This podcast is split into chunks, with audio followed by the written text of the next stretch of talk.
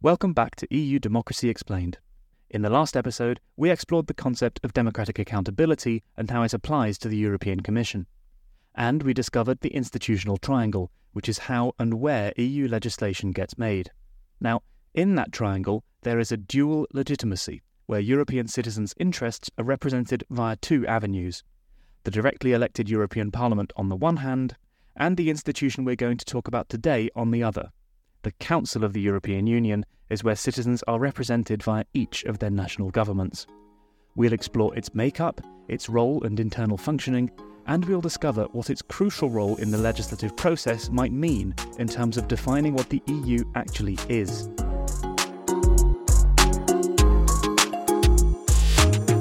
The Council of the European Union, commonly referred to as the Council, was established in the 1950s under the name Council of Ministers in order to provide a state driven counterbalance to the supranational high authority of the then European coal and steel community, the body that would later develop into the modern European Commission.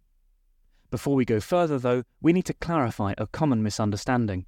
You see, the Council of the European Union, even if it is referred to in shorthand as the Council, is not the only council in the system.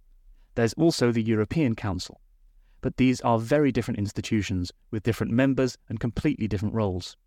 While the Council of the EU has its origins in the treaties, the European Council was created in 1974 by the heads of state or government of the member states. It only became an EU institution in the Lisbon Treaty of 2009, the agreement which sets out the functioning of the European Union and which is still in force today. Lisbon codified European Council practices that had been developed since its foundation it added a full time president, you might recognize names like Herman Van Rompuy, Donald Tusk, or Charles Michel, and limited the institution's composition to the heads of state or government, whereas previously foreign ministers had participated as well. The European Council President and European Commission President are also members. While the Council of the EU decides on legislation within the institutional triangle, the European Council defines the Union's general political direction and priorities. In other words, it sets the agenda. Now, you can understand why the difference between these two bodies can appear confusing at first. You have two institutions that, first of all, sound very similar, and which both represent aspects of the national governments of the member states. But they have different memberships, leadership structures, frequencies of meetings, and crucially, they have strikingly different roles in the EU's institutional structure.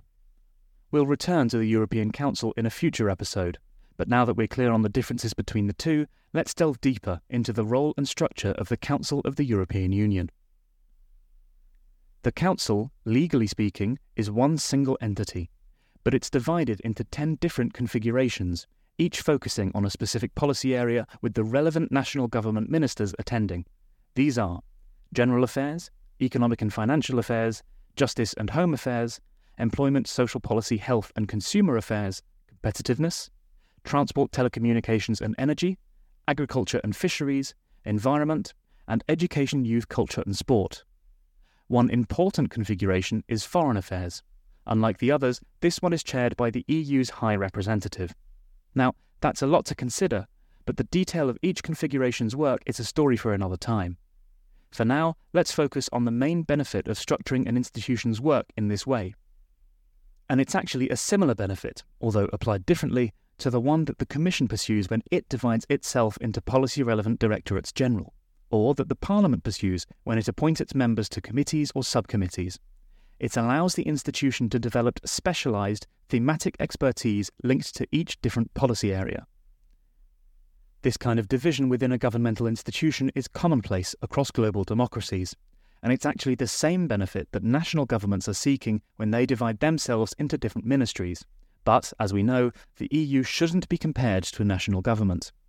For the Council, which still operates within a wider system we shouldn't forget, the benefit of dividing its configurations by policy area is that each relevant minister from the national governments can contribute where they have the most relevant expertise, and crucially, where they're empowered by their governments to make decisions. The extra scope for detailed discussion this structure affords is reflected in the fact that the Council meets, in its various guises, very frequently, 70 to 80 times per year. Different configurations meet with different frequency. Some, like General Affairs and Foreign Affairs, among others, meet on a monthly basis. Others, like Education, Youth, Culture and Sport, for instance, meet less frequently, maybe twice per semester. This variety is a function of two key factors. First, the Council's legislative function, because in order to decide on a proposal dealing with a specific policy area, the relevant Council configuration needs to meet. And second, the nature of the file. For instance, foreign affairs requires regular exchanges and political decisions, so naturally that configuration meets more regularly. As we discovered last episode, the institutional triangle is the key component of how EU legislation gets passed. And part of that triangle is that, whether under the ordinary legislative procedure or not, the Council needs to decide yes or no on the proposals coming from the Commission. This requires an intense commitment on the part of the Council to make sure all the files are addressed adequately and to ensure a proper dialogue between the Council and Parliament as well as with the Commission. Hence, a significant support structure for the decision makers in each Council meeting and a high frequency of meetings.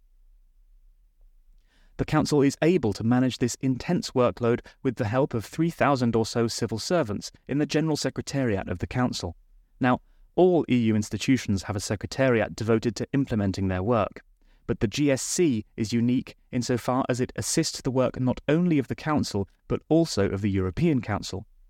Some of its core tasks include assisting, advising, and helping to coordinate the work of both institutions, providing logistical support to meetings, and preparing draft agendas, reports, notes, and meeting minutes.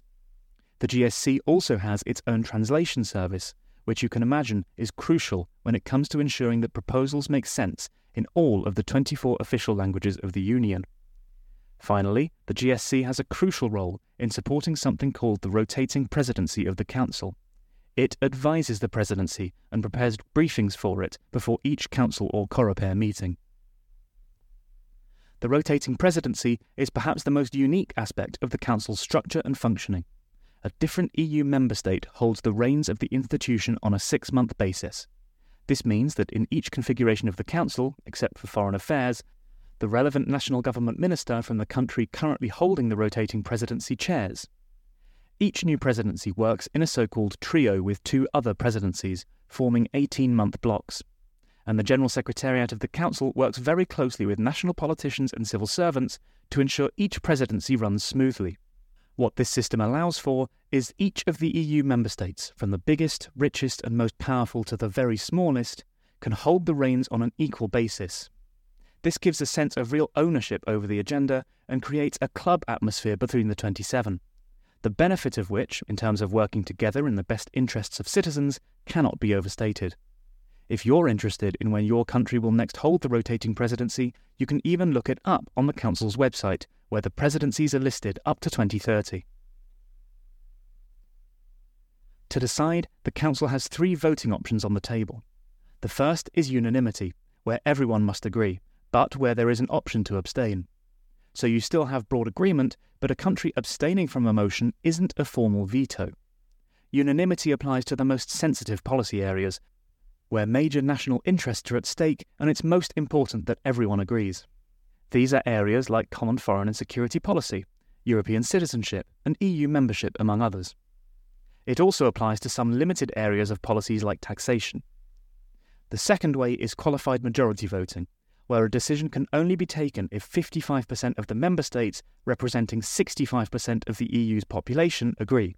Now, this does mean that your government may not be in favour of the decision taken, but it does guarantee a so called double majority of support, thus giving a solid foundation of legitimacy to whatever decision is taken.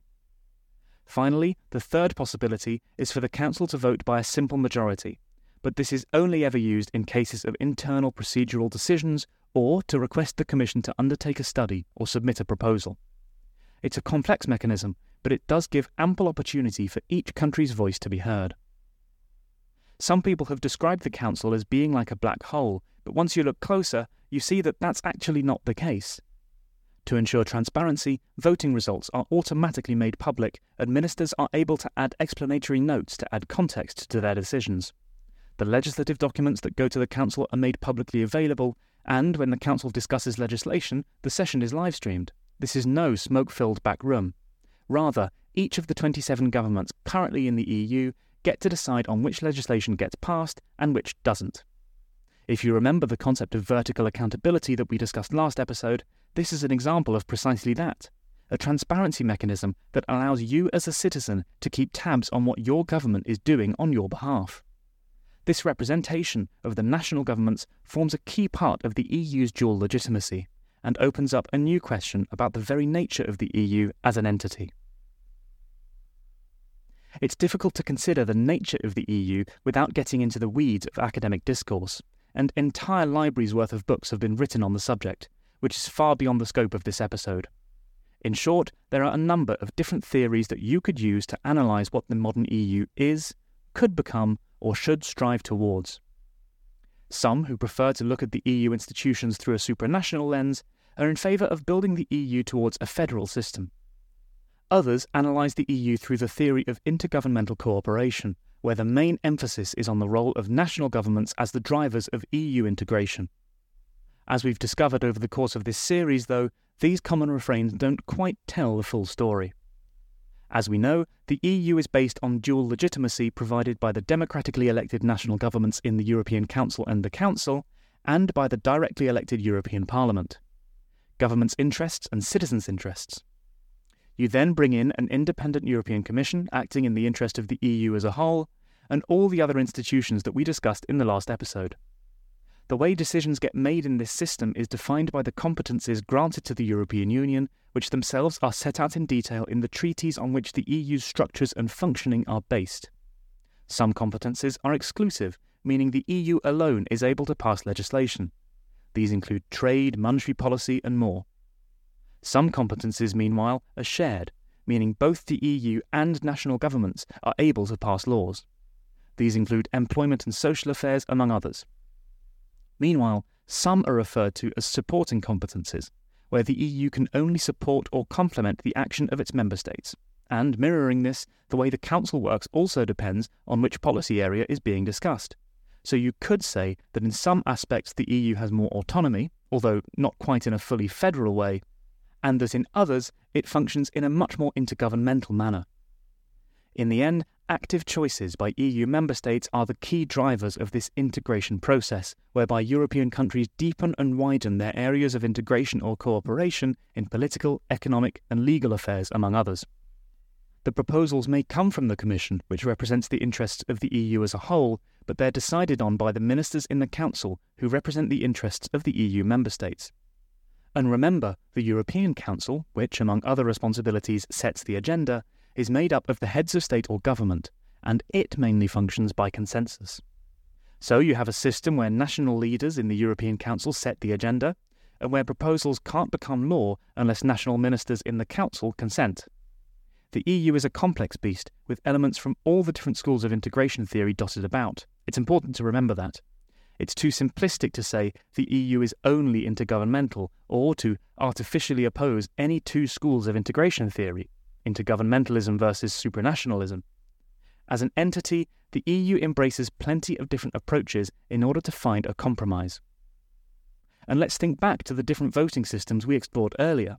In the Council, where the emphasis is being put on finding compromise, working together, and reaching agreement, you have an inbuilt structure that helps to make policy by agreeing together. You have a deliberative approach that allows for capacity building and a healthy exchange of expertise and best practices between the member states. And, ultimately, you have a compromise that helps build an ever closer union between EU countries on their own terms. Next episode, we'll be looking into the body that represents the EU citizens directly, the European Parliament. And while to the casual observer it might seem that the Parliament is the natural place to find representation in the EU, the representation that we see in the Council is just as important. We see it in the crucial role it plays on deciding on Commission proposals, most often in co-decision with the Parliament. So, next time one of your government ministers comes to Brussels for a council meeting, pay attention. You might just learn something. And if that minister comes home to complain about the latest imposition from the Brussels bureaucrats, remember their role in the Council is crucial in approving EU legislation. In the meantime, let us know your thoughts. Did you know about the different Council configurations and their roles? Do you think it's important that voting procedures ensure enough protection for countries that may not support new proposals? And what about the bigger question on the fundamental nature of the EU?